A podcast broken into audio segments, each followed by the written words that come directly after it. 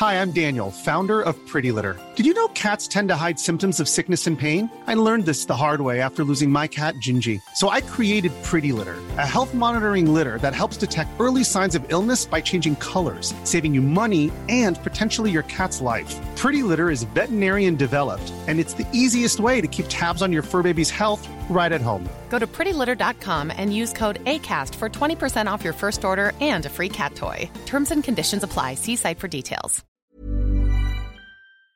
Hi, I'm Annie, and welcome to this week's episode of the ASOS podcast, My Big Idea. Today, we're going to be chatting to Venetia Archer about her app, Ruby. If you need an emergency mani before a night out, or maybe a spray tan before your holiday, Ruby is a beauty concierge app that lets you book your last-minute appointments at London's best spas and salons. So here's Venetia's big idea. Hi Venetia, how are you? Hi, very well thanks. How are you? I'm good. Um, welcome to ASOS and welcome to our lovely canteen. Thanks, it's great to be here. So um, we're going to chat a bit about your app. So can you, for anyone who hasn't heard of it, can you explain what it does and when you launched? Yes, absolutely. So Ruby is a uh, beauty bookings app and concierge service um, and we launched in London six months ago.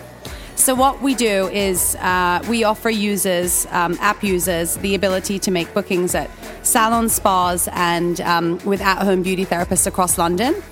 Okay. So why, so I suppose an app, why did you choose to do like a beauty app? Why beauty? Well, so I always use sort of every app under the sun, whether it's Uber or Y-Plan or Top Table.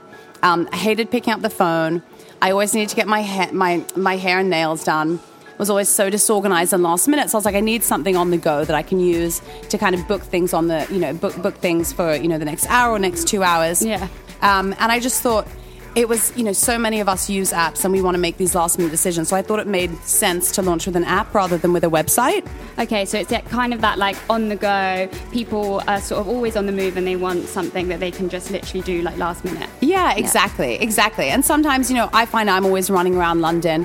Like today, I came to your offices. I've never been here before. I actually need a manicure.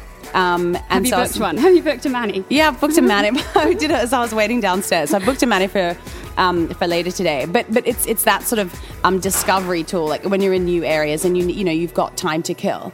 Um, we're all so busy that we need to find uh, that we need to. to put our beauty into our day rather than arrange our whole day around it. So I thought it, it helped. Yeah, and were there kind of other similar apps out there for beauty? Like, was is that a thing that people should think about when they're going to be launching something, or should they not be scared if there's something kind of similar because you can still make a go of it as sort of your own business model? Yeah, I mean, I think... So... I think you've always got to look at the competition and you don't want to join a saturated market. Uh, but at the same time, if you really understand the business and understand your U S P, then then you can try and create something a little bit different. Um, for us, beauty apps did exist, but there was nothing that really curated salons and spa okay. listings. So we like we care.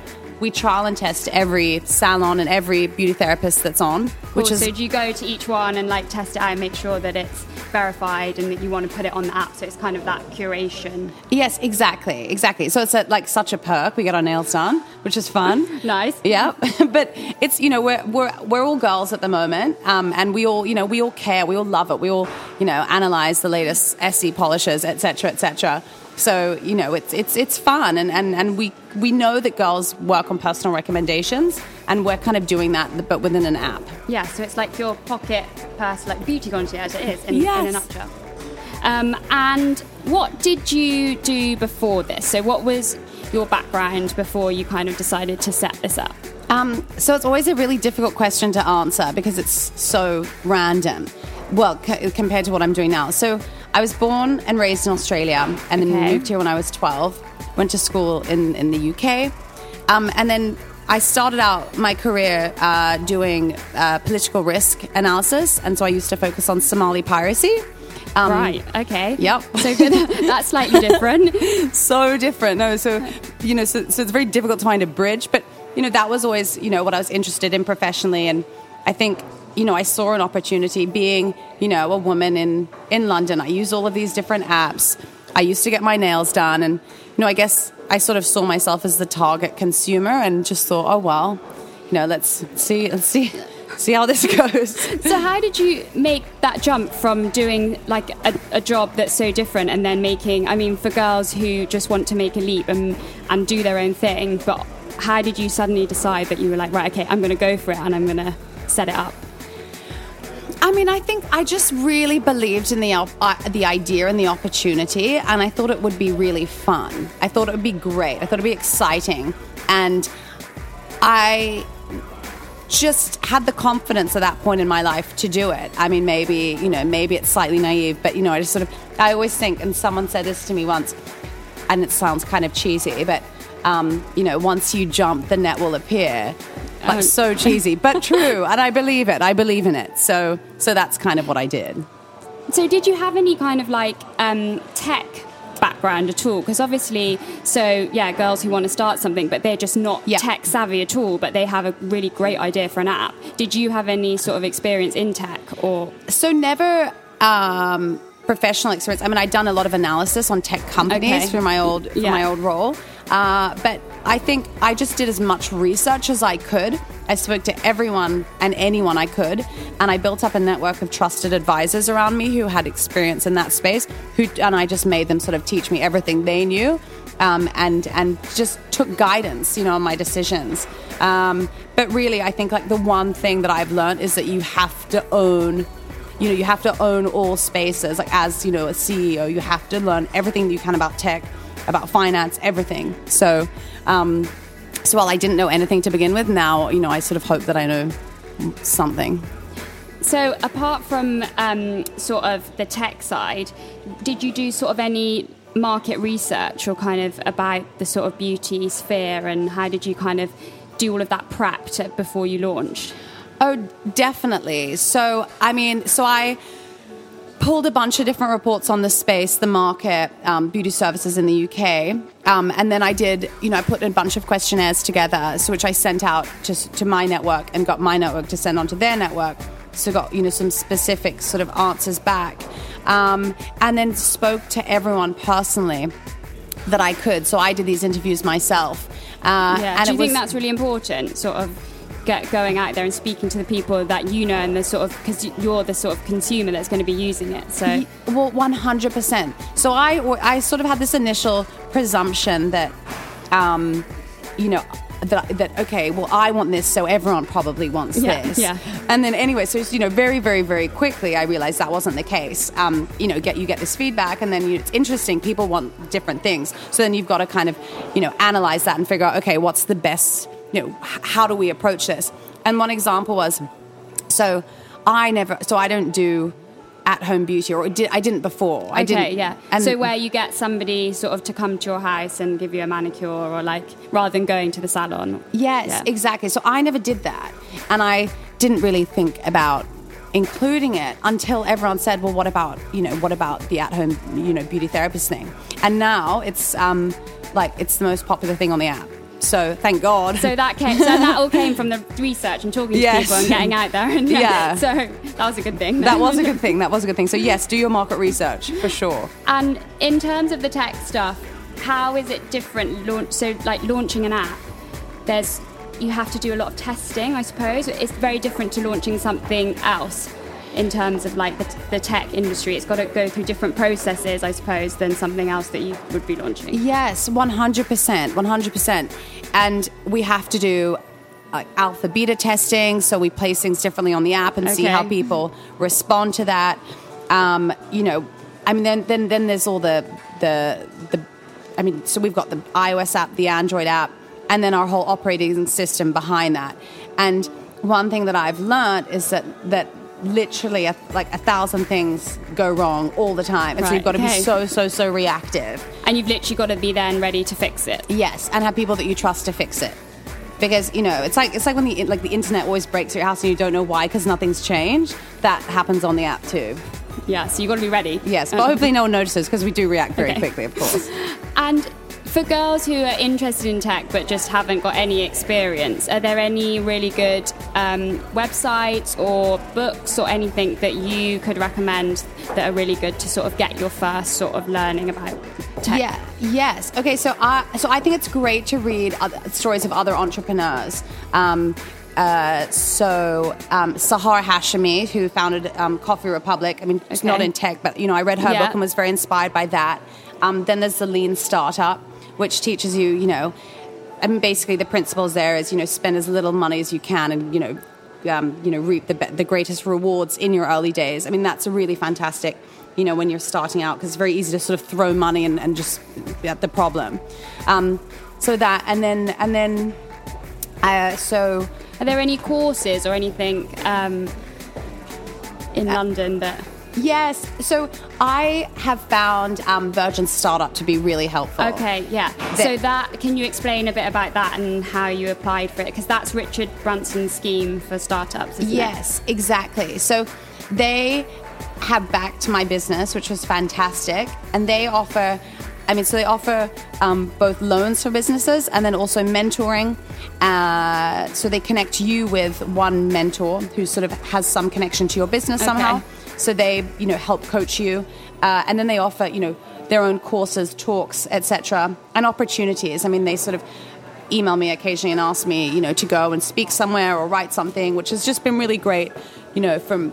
for our own exposure too. And is that something that you can just find out about online, or how do you apply for that? Is um, yeah, you can just apply online. It's very, very easy, and they've got a really good support network of people who sort of get back to you and, and sort of guide you along yeah, the so process. As, as well as sort of investment, it's mentoring and giving advice as well. Yes, yes. And it's, I mean, I think it's so important to speak to so many people and get as much advice as you can in those early days, because, you know, it's a whole steep learning curve.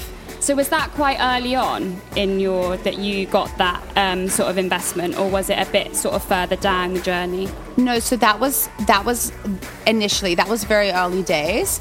Uh, and then we've subsequently raised more money uh, through through angels. Um, okay, so angel invest- investors. And angel investors, yes, exactly. So, um, which is all, you know, again, sort of the next sort of hurdle. I mean, it's exhausting. There's all, you know, in the tech business, there's, you always have to raise money, and it's it's exhausting, but, you know, obviously obviously a good thing to do. And um, what about, so girls who have a great idea for an app. I know me and my friends always like, oh, I've got this great idea for this app. I think it could be amazing.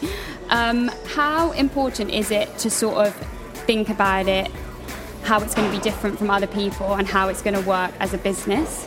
So did you think, was that, did you come up with a business plan right from the start and be like, right, this is how we're going to turn it into a business model? Yes, definitely. And, you know, with tech companies, they tend to require quite a lot of investment because, you know, tech overheads can be high unless, you know, you're doing it with friends who are in tech. Uh, and so it's really important to to identify how your model is scalable um, and can generate income, ideally relatively easy, relatively quickly, but also in a way that, that does scale. We, you, you know, we harness the sharing economy, so kind of like your Top Table or like Uber. Um, okay, so how, how how does that work? So basically, we, you know, we work with a bunch of different providers. So those are our salons. Okay, um, and we share their spare appointments okay. um, yep. with, our, okay. with our own clients. So it's sort of promoting them to a wider network of people and taking a commission on top of that. I get it. I get it. And um, how important with an app is the name? So where did the name come from? And do you think that that is like a really key thing when you're thinking of your app idea? Oh, I think a name is really hard. So Ruby, for me, I mean, because Ruby is a beauty concierge, and I always thought, you know, it's all about personal recommendations. I thought, well, Ruby, she's the girl you go to ask for advice on, you know, where to go for your nails, et cetera. It's sort of, you know, your ad- advisory in, in your pocket. So that's kind of the feeling behind that name. So it's kind and, of like a personal, it's like making it into almost a purse in your pocket. Yes, exactly. I mean, I, I don't know about names. I I think, you know, if it's a great business and people like your product, then the name doesn't necessarily matter. I mean, I always think to Skype, you know, what does that mean? But it yeah. works. Um, but I think if it's your product and your brand then and you, and you like it, then go for it. Amazing. And did you have any sort of setbacks or anything along the way that didn't go quite so right, but actually you learn a really valuable lesson from it that other people could also sort of learn from? Yes. I mean, thou, like so so many, every day is a, is kind of another lesson in a way, but I think the main thing that I've learned is the value of great people. Uh, do you have a, how many people do you work with? So we are currently three and almost four. Okay. Um, and, you know, I the people who I work with are absolutely fantastic. You know, I trust them implicitly. Uh, and, you know, they're all very, very bright, very hardworking and really, you know, own the brand. You know, with sort of it's our, it's our company, and that's been wonderful. And, you know, I think that's so important. If you don't, if you feel like someone's not right, then don't work with them. It's really, really, really important because, you know, to working with great people makes, you know, every day, like, wonderful. And I suppose just to sort of sum up with all your tips, if you had sort of three takeout tips for somebody starting up on their own that are your kind of, like, lessons that you've learned or best bits of advice, what would they be? So, number one, ask everybody their advice. Speak to anyone you can. Email, you know, people, you know, e- email people out of the blue. Look at companies that you like and email the C E O. Be, you know, ask, ask, ask. Okay. Because, you know, because people reply. People are a lot nicer than you think. Okay, don't be scared then. Yeah, don't yeah. be scared. Don't be scared at all. Um, my second piece of advice would be know your business. Like you were talking about the mar- um, the market research. It's yeah. really, really important to get un- you know to get completely underneath it, because you're going to have to defend your idea all the time. Uh, and if you don't know it, then then you know you'll find yourself in sticky situations. Know your stuff. Yes, know your stuff. Um, and number three is in, like enjoy it. You know, I I think there's so much opportunity for us if you know. if you are starting your own business, to really make it um, and create something that's fun to do and something that, you know, they're... Um. Yeah. You're your own, you're your own boss. So you gotta, you gotta get yourself up in the morning and sort of give yourself incentive and go to work. So enjoy. Yes. If you've done, if you've done, if you've gone out and started something on your own, you may as well, you know, make it in a, you know, great image or of a great company that you want to work in. Like I look here in this ASOS office, it's cool. You've got a, you know, a bar, a kitchen, like everyone's hanging out. I love that. A bar. I'm like, yeah. I, yeah. Okay, amazing. Great. Thank you so much for I, coming to chat to no, us. No, thank you so much for having me. Thank you. That was Venetia's Big Idea. Tune in next week to hear how other inspirational women are making their big ideas happen. And remember to subscribe on ACAST, iTunes, or your favourite podcast app. Bye.